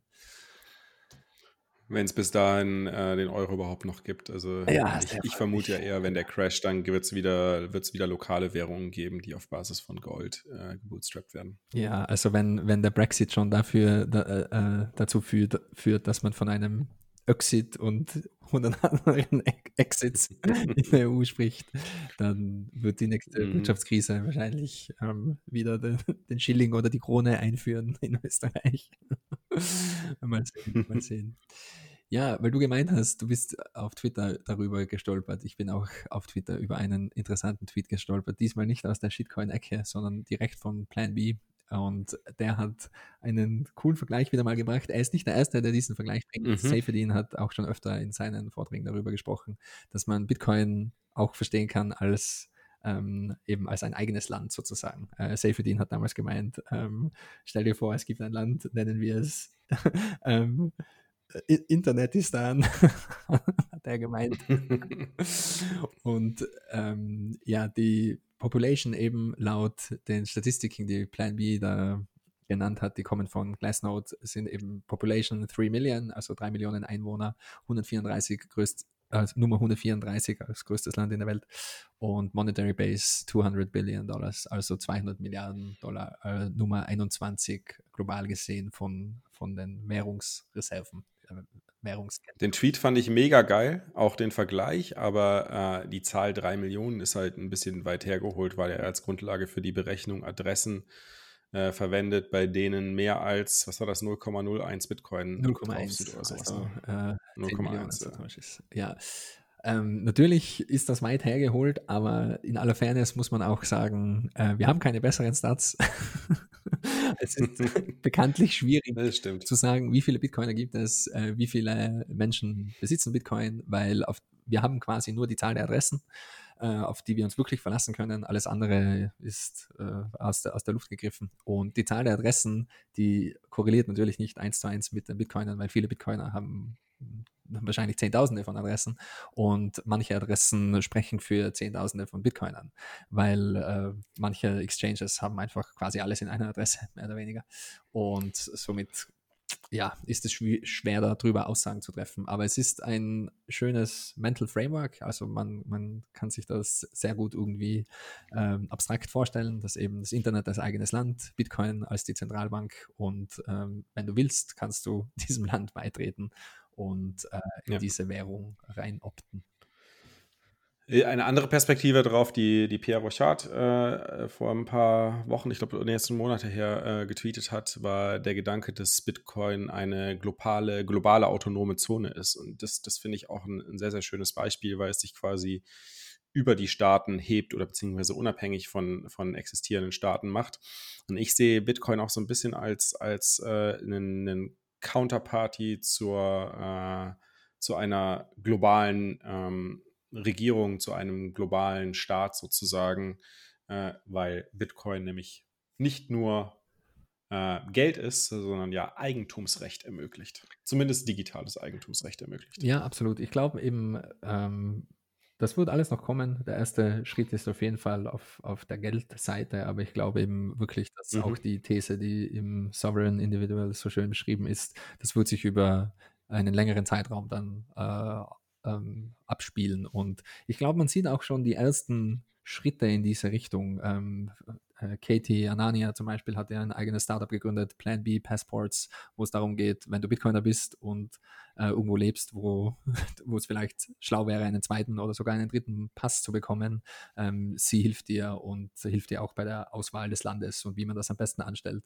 Und ich glaube, das ist einfach der nächste Schritt von quasi den Digital Nomads zu wirklich, ähm, okay, ich lebe im Internet und habe all meine ganzen Werte in Bitcoin und habe sonst nur, nur mehr einen Rucksack und einen Laptop und ein Smartphone mit sozusagen.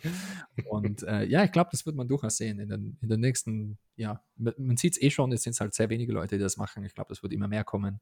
Und da wird es dann Ja. auch darum gehen, dass man sich eben mehr und mehr das Land aussucht, wo man dann sein Startup zum Beispiel gründen will oder ähm, auch arbeiten will und wohnen will und so weiter und seine Steuern zahlen will. So dass die Staaten wirklich im Wettbewerb zueinander stehen Ja, und genau. halt Leute attracten müssen, anstatt äh, Leute dazu zwingen, äh, drin zu bleiben ähm, mit Gewalt. Genau, genau. Ja, ähm, übrigens noch eine schöne News aus Deutschland, äh, wo wir gerade von Ländern und Staaten reden.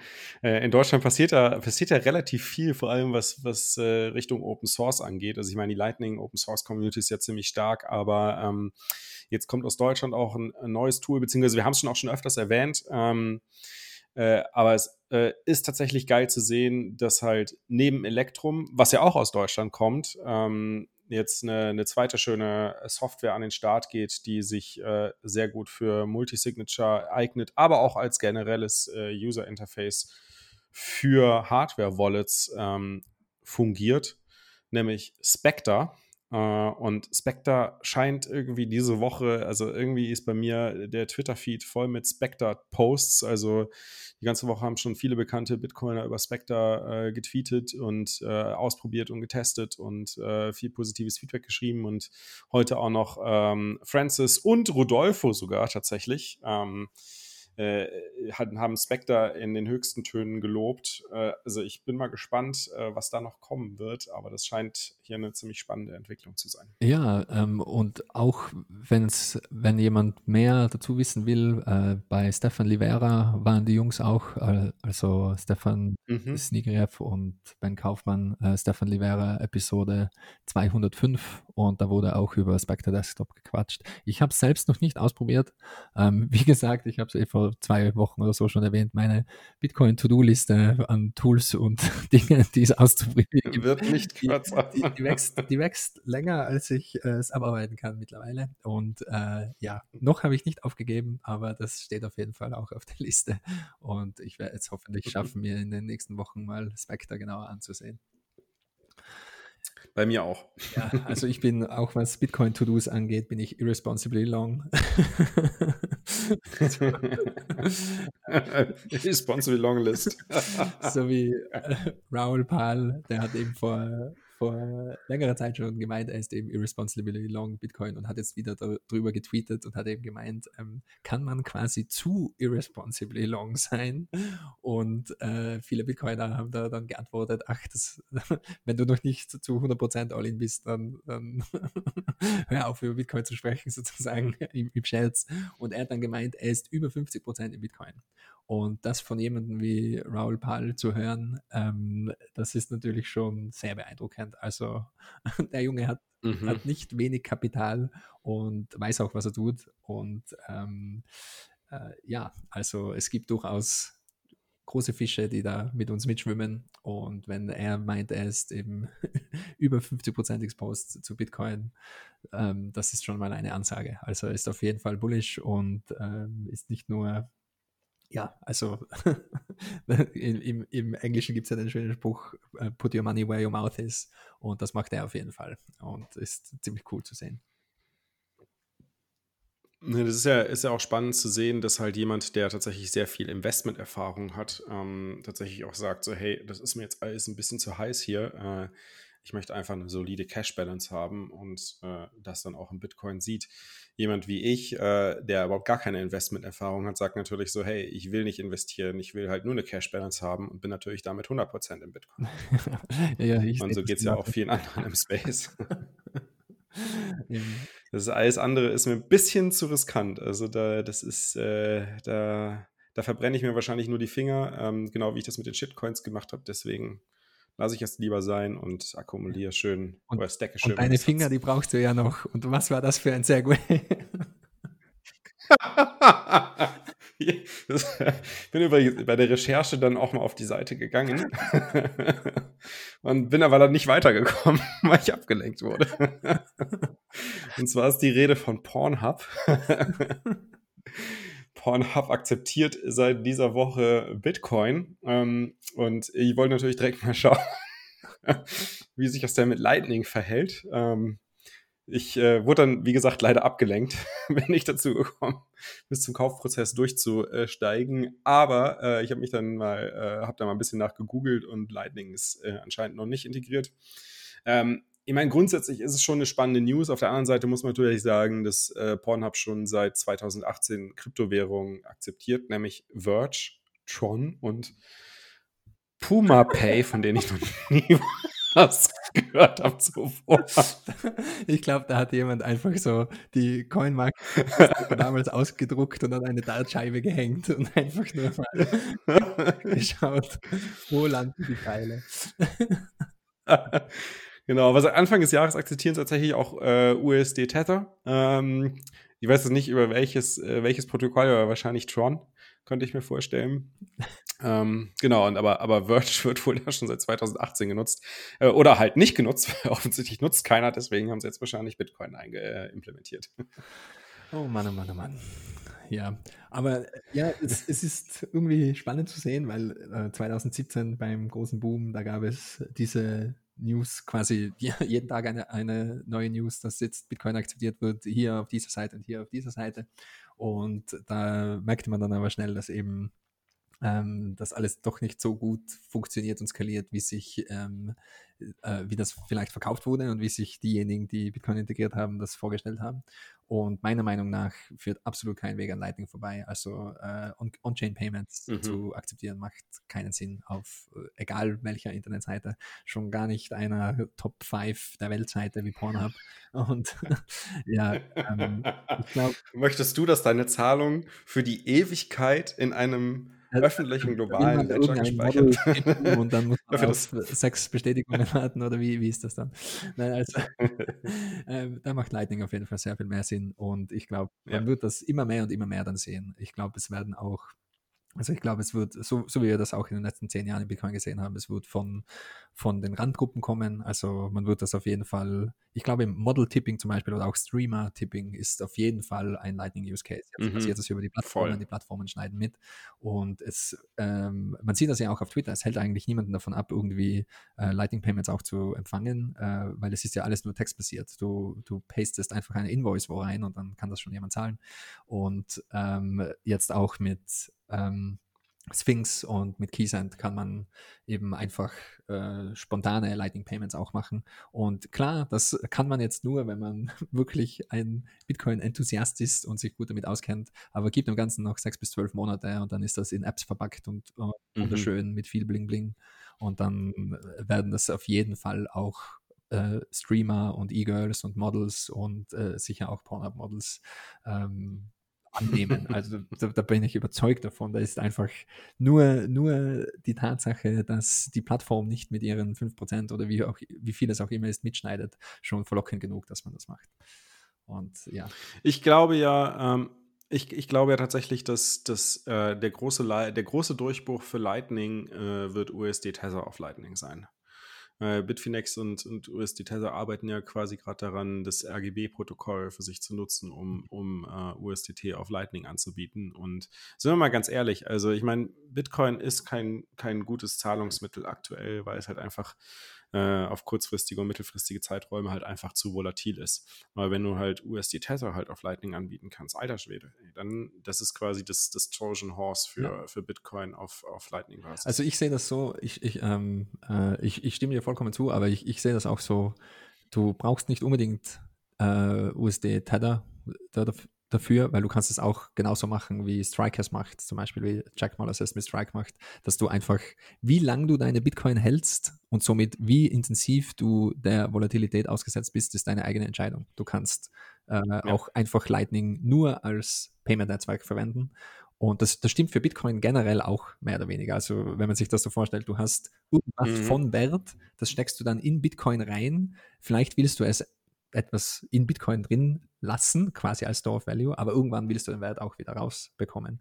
Und je nachdem, wie lang diese Zeitspanne ist, ähm, desto mehr bist du der Volatilität ausgesetzt. Und bei der Lightning ist die Zeitspanne Sekunden und somit hast du quasi keine Volatilität.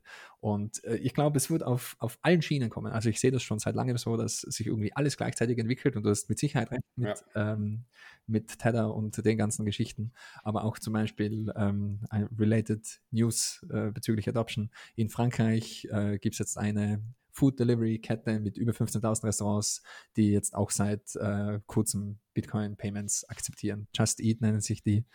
Und äh, ich bin mir jetzt nicht ganz sicher, ob ich nehme mal an, dass die auch Lightning annehmen. Ich kann mir das sonst kaum vorstellen. Wenn nicht, ähm, dann, dann bin ich überrascht. Aber ich habe nur die Headline gesehen, deswegen äh, kann ich da jetzt nichts zu. Dazu. Naja, da sie BitPay, da sie BitPay verwenden, wird das mit dem Lightning wahrscheinlich noch ein bisschen auf sich warten lassen. okay. ähm, aber ähm, Apropos Lightning, also apropos Bitcoin als Zahlungstool und, und äh, Volatility-Problematik, äh, also da sehe ich zum Beispiel auch ein großes Potenzial für Add Markets, weil was du machen kannst als Merchant, du kannst ja einfach quasi deine, ähm, deine Zahlungen in Lightning empfangen und um die Volatility zu hatchen, nimmst du halt einen Teil davon und schiebst den automatisiert über einen Bot direkt auf äh, Add Markets und äh, setzt dann automatisierten Trade ab. Jo, absolut. Eben. Zack, hast du halt Volatility gehatcht. Ja. Also machst eine Zahlung wieder raus, holst du aus allen Markets raus und zwar alles instant. Das ist ultra krass. Ja, ja, krasse Sache. Wie gesagt, ich, ich mache mir bezüglich Adoption und den ganzen Dingen keine Sorgen. Ich sehe auf, auf, allen, auf allen Schienen. Ähm, es passiert einfach. Es wird einfach passieren, ja. Ja, gut. ähm, dann haben wir noch ein paar. Ja. Wir werden, glaube ich, diese Woche die Version genau. skippen. nee, komm, jetzt haben wir, haben wir eine, eine, eine Stunde 20. Also jetzt, jetzt äh, können wir noch die drei Tech-News, die wir auf der Liste haben, durchgehen. Ja, Man muss natürlich jetzt dazu sagen, dass die Tech-News alle von Gigi vorgetragen werden. Also es könnte sich vielleicht noch mal eine halbe Stunde handeln. ich werde mich bemühen, schnell zu sein. Aber ich habe äh, absichtlich, weil ich mir schon gedacht habe, äh, es wird etwas länger dauern heute, die, die ganzen Standard-Versionsnummer-Bumps weggelassen, weil es ist natürlich auch diese Woche wieder einiges an Updates rausgekommen. Ähm, aber wer darüber mehr lesen will, am besten einfach direkt im Bitcoin Optech Newsletter nachlesen äh, und auch No Bullshit Bitcoin ist ein äh, Twitter-Account und Telegram-Channel. Die, die, sind sehr auf Zack, was diese Updates angeht. Aber die mhm. lassen wir dieses Mal weg. Aber wir haben drei News, die ich erwähnen will. Und zwar ähm, meiner Meinung nach die größte Tech-News dieser Woche ist, dass der erste Discrete Lock Contract, also der erste DLC Smart Contract auf dem Bitcoin Mainnet abgeschlossen wurde. Ähm, wer nichts über Discrete Log Contracts weiß, der liest sich am besten direkt das Paper durch von Thaddeus Stryer. Den hatten wir auch schon öfter erwähnt im Podcast. Der ist eben ähm, ein Vortragender auch am MIT und Teil der MIT Digital Currency Initiative und ist ein äh, Bitcoin-Gott, eben auch äh, Co-Autor vom äh, Lightning äh, Paper. Und ähm, der Vertrag, der abgeschlossen wurde, der DLC Smart Contract, der, wo, da ging es um die, oder geht es um die US-Präsidentschaftswahl. Ähm, 10.000 US-Dollar wurden da gewettet auf äh, eben wer gewinnt die Präsidentschaftswahl und wurde abgeschlossen zwischen Nicolas Dorier und äh, Chris Stewart. Und die haben zwei verschiedene Implementierungen von DLCs verwendet. Äh, Nicolas Dorier hat sich quasi schnell seine eigene geschrieben. Und äh, der ist ja auch der N-Bitcoin-Maintainer und der hat jetzt NDLC ins Leben gerufen. und hat das, soweit ich sehen kann, mehr oder weniger selbst implementiert. Und Bitcoin S ist die zweite Implementierung, habe ich davor noch nicht äh, gehört, bin ich nicht wirklich in Kontakt damit gekommen. Aber die haben, so wie es aussieht, eben auch äh, DLC-Support und die äh, Discrete Log Contracts, die kann man sich so vorstellen, dass man mehr oder weniger im Vorhinein schon einigt darauf, was sind die möglichen Outcomes von, von dem, ähm, auf was man wetten will zum Beispiel oder um den Event, um den es geht. Ähm, Im Paper zum Beispiel wird beschrieben, was ist der Kurs von Yen ähm, in Satz zu einem gewissen Zeitpunkt. Und wenn man den heutigen weiß, dann weiß man bis zur nächsten Woche, es gibt nur so und so viele tausend Möglichkeiten, die es haben kann. Bei der US-Präsidentschaftswahl ist es ganz, ganz einfach. Da gibt es eben nur zwei Möglichkeiten, ähm, die, die passieren können. Es gibt vielleicht eine dritte, und zwar die Amerika verfällt in eine Diktatur und es gibt keine Präsidentschaftswahl mehr. Auf jeden Fall, man einigt sich zuvor, was die Outcomes sind und es gibt dann ein Oracle, das ähm, den tatsächlichen Outcome in der echten Welt beobachtet und ähm, dann das Ergebnis quasi bekannt gibt und nur einer von diesen Contract, nur eine von dieser von diesen Contract Execution Transactions landet dann wirklich auf der Blockchain. Man kann sich das etwas vorstellen, so ähnlich wie bei Lightning. Das heißt, man macht off-chain seine ganzen Sachen und auch bei Lightning, eben egal wie viele Transaktionen du auf Lightning hin und her schiebst, ähm, wenn das wirkliche Settlement dann passiert, es landet nur eine Transaktion davon wirklich in der Blockchain. Und DLCs funktionieren da ganz, ganz ähnlich. Also man setzt sich ein Transaction-Konstrukt, ein sehr kompliziertes Transaction-Konstrukt auf äh, zwischen drei Parteien, also Alice und Bob und das Oracle heißt, glaube ich, Olivia oder so. und Aber es ist von ein von beiden Parteien getrustetes Oracle, richtig, also vertrauenswürdiges Oracle. Okay. Und das ist ja ganz wichtig an der Stelle zu sagen. Genau, genau. Eben, es funktioniert nur mit einem Trusted Oracle und ähm, es gibt da auch gewisse Fallbacks. Also es ist so ähnlich wie bei Lightning. Es ist ähm, äh, relativ schwer da dann zu bescheißen, aber man braucht natürlich ein Trusted Oracle. Und die Idee dahinter ist auch, also es äh, ähm, gibt da schon Ideen, wie man mehr oder weniger, also man sieht auch in, in Bitcoin geht es in diese Richtung, wie kann man das Oracle Problem bei solchen Real-World-Events? Wie könnte man das generell lösen? Und da wird oft gesprochen auch von Oracle Markets sozusagen, so ähnlich wie das ist bei Schwarzmarkt-Transaktionen, ähm, dass man eben äh, dann einen äh, auf, auf, Vertrauensbasis, auf einer Reputationsbasis das Ganze aufbaut. Und mhm. kryptografisch kann man das einfach nicht sichern. Es muss dann über, über ganz herkömmlichen Trust und Reputation gehen. Und ja, das äh, war für mich auch wieder eine neue Welt, die ganze DLC-Welt, mich da kurz einzulesen. Und von dem wird man auf jeden Fall noch sehr viel mehr hören in den nächsten Wochen und Monaten. Ähm, ist alles, wie gesagt, noch ganz, ganz frisch, weil es der erste wirkliche DLC Smart Contract auf Mainnet. Und mal sehen, wie die, mal sehen, wie die Präsidentschaftswahl ausgeht und wer dann die 10.000 Dollar bekommt. Ja, ähm, eine, eine Versionsnummer habe ich doch, und zwar ähm, Magical Bitcoin Library gab es den ersten Release und wie gesagt, das ist kein Library zum, zum Lesen für normale Menschen. es ist ein Library für Programmierer und ähm, das ist eben ein modernes, lightweight, descriptor-based Wallet Library, das in Rust geschrieben wurde. Und da gab es jetzt die ähm, den ersten Beta-Release davon. Das kann man sich mal ansehen, vor allem wenn man ein Rust-Fan ist. Und äh, der letzte Punkt für heute von Michael Flexman, ähm, der hat einen Gratis-Guide rausgebracht für Fault-Tolerant Multisig. Also wer sich mit äh, Multisig beschäftigen will, da gibt es jetzt einen Guide für jeden, für ein, ähm, ja, äh, auch für ähm, Two out of Three wird empfohlen, verwendet Spectre Desktop und äh, ist natürlich auch. Natürlich Spectre wieder. ist natürlich, Jetzt gibt's nicht. Spectre ist einfach gerade überall. ist, ist natürlich auch ähm, nicht 100% safe. Also, wie gesagt, auch diese ganzen Guides immer ähm, Don't Trust, Verify. Seht euch das genauer an, äh, lest euch das durch und äh, schaut, ob das quasi Sinn macht für euch äh, und vielleicht einfach mal im Testnet das aufsetzen und da rumzuspielen.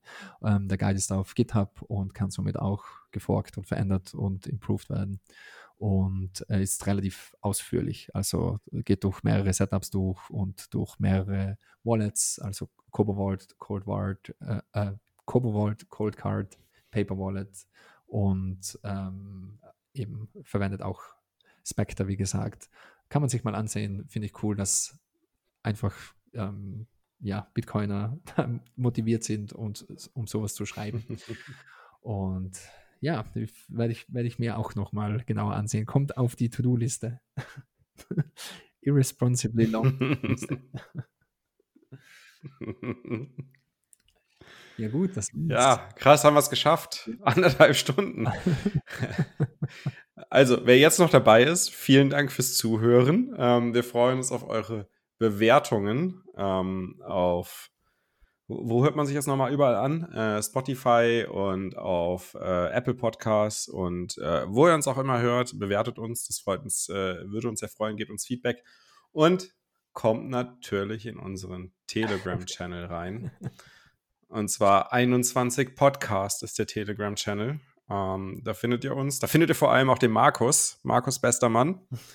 ähm, der hilft euch äh, bei allem Möglichen, aber vor allem gibt er uns allen wirklich unglaublich gute Trading-Tipps, die ich natürlich nicht ja. befolge, als jemand, der einfach nur eine Cash-Balance maintainen möchte. Am besten, am besten seine Satoshis direkt zur Currybude tragen und gegen äh, Currywurst und Genau. Traden.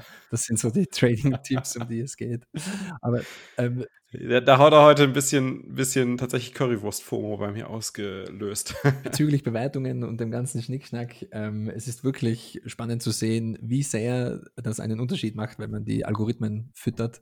Also, ähm, falls ihr motiviert seid, wäre wirklich cool, äh, eine, natürlich eine gute Bewertung zu bekommen. Und äh, Daniel, wegen, wegen der Länge, bei mir ist das so, bei den Podcasts und den Episodenlängen wie mit dem Bitcoin-Preis. Schau, ich rechne immer schon bei der, bei 2x, also die, die Leute hören sich das wahrscheinlich eh in doppelter Geschwindigkeit an. Dann sind 90 Minuten schon nur mehr 45 Minuten. Das ist easy.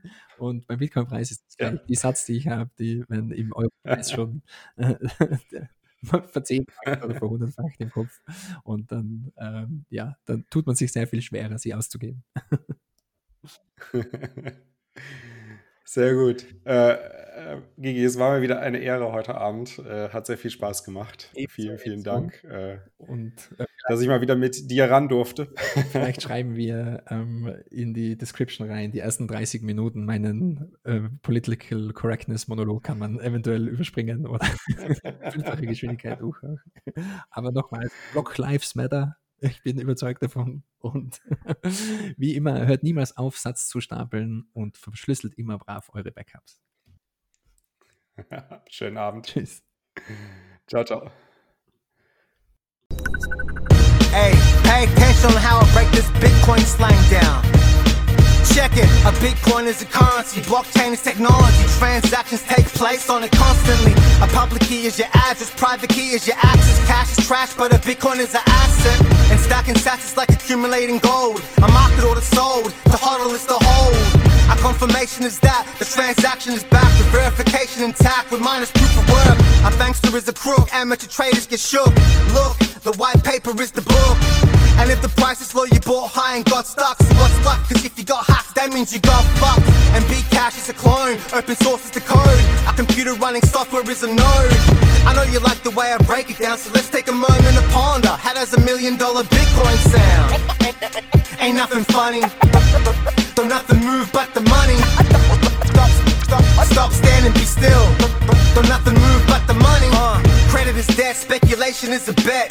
Bitcoin, a native currency for the internet. The panic sellers to sweat. I know there's a check, and is for the price to move 100x. See, Peter Schiff is a hater, Roger Ver is a trader. Also, whales are big players and manipulators. To leverage is to add margin to your trade, and if the market moves against you, then you're absolutely slayed. I see bubbles, they pop, it's volatile a lot. To predict the price going up, that's just timing the top. Not many systems are credible. A Satoshi is one 100 millionth of a Bitcoin decimal.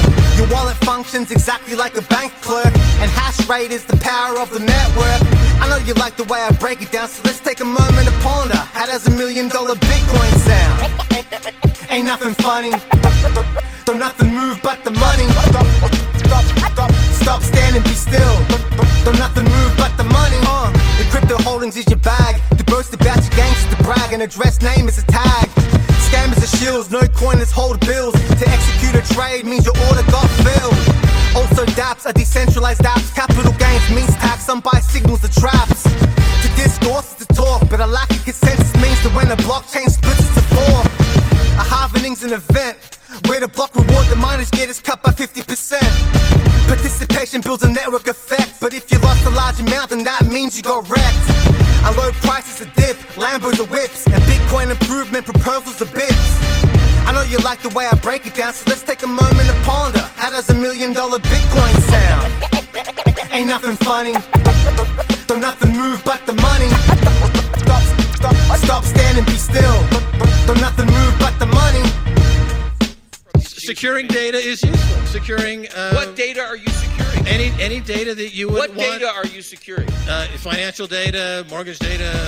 But on your of birth person- if you have- if I have one my Bitcoin- birth no. certificate, my No. personal data, my verification of But who I am, need- so I don't need Equifax you to don't sell need- my data and and, lose my data and, fuck my data. I can have my data on a private either. key and say this is me. It's immutable. It's every ten Yes, minutes. It's verified. and that's who I Max, am. Give me my fucking Max, money. You don't need Bitcoin either. Yes, you, can- do because you it's the most can- secure. It's the you- only secure database that's ever been invented. No, that's you- the technology. You fail to understand No. that it's a new technology that is as profound as the printing press or the electric light you bulb. you- are comparing it to things that you shouldn't be comparing it to. It Yeah. makes no sense. You're talking nonsense. Yeah, this is. Okay? Look, it's a brand new See, breakthrough in technology. Your like- kids are going to be wondering why their No. dad didn't see the value. They'll Yeah, be like, is- Dad must have been on drugs because he a- never saw the Look. value.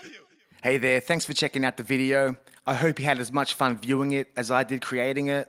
Uh, tips are always appreciated, and if you feel inclined to, you can follow me on my social networks by searching for Zootech. Thanks.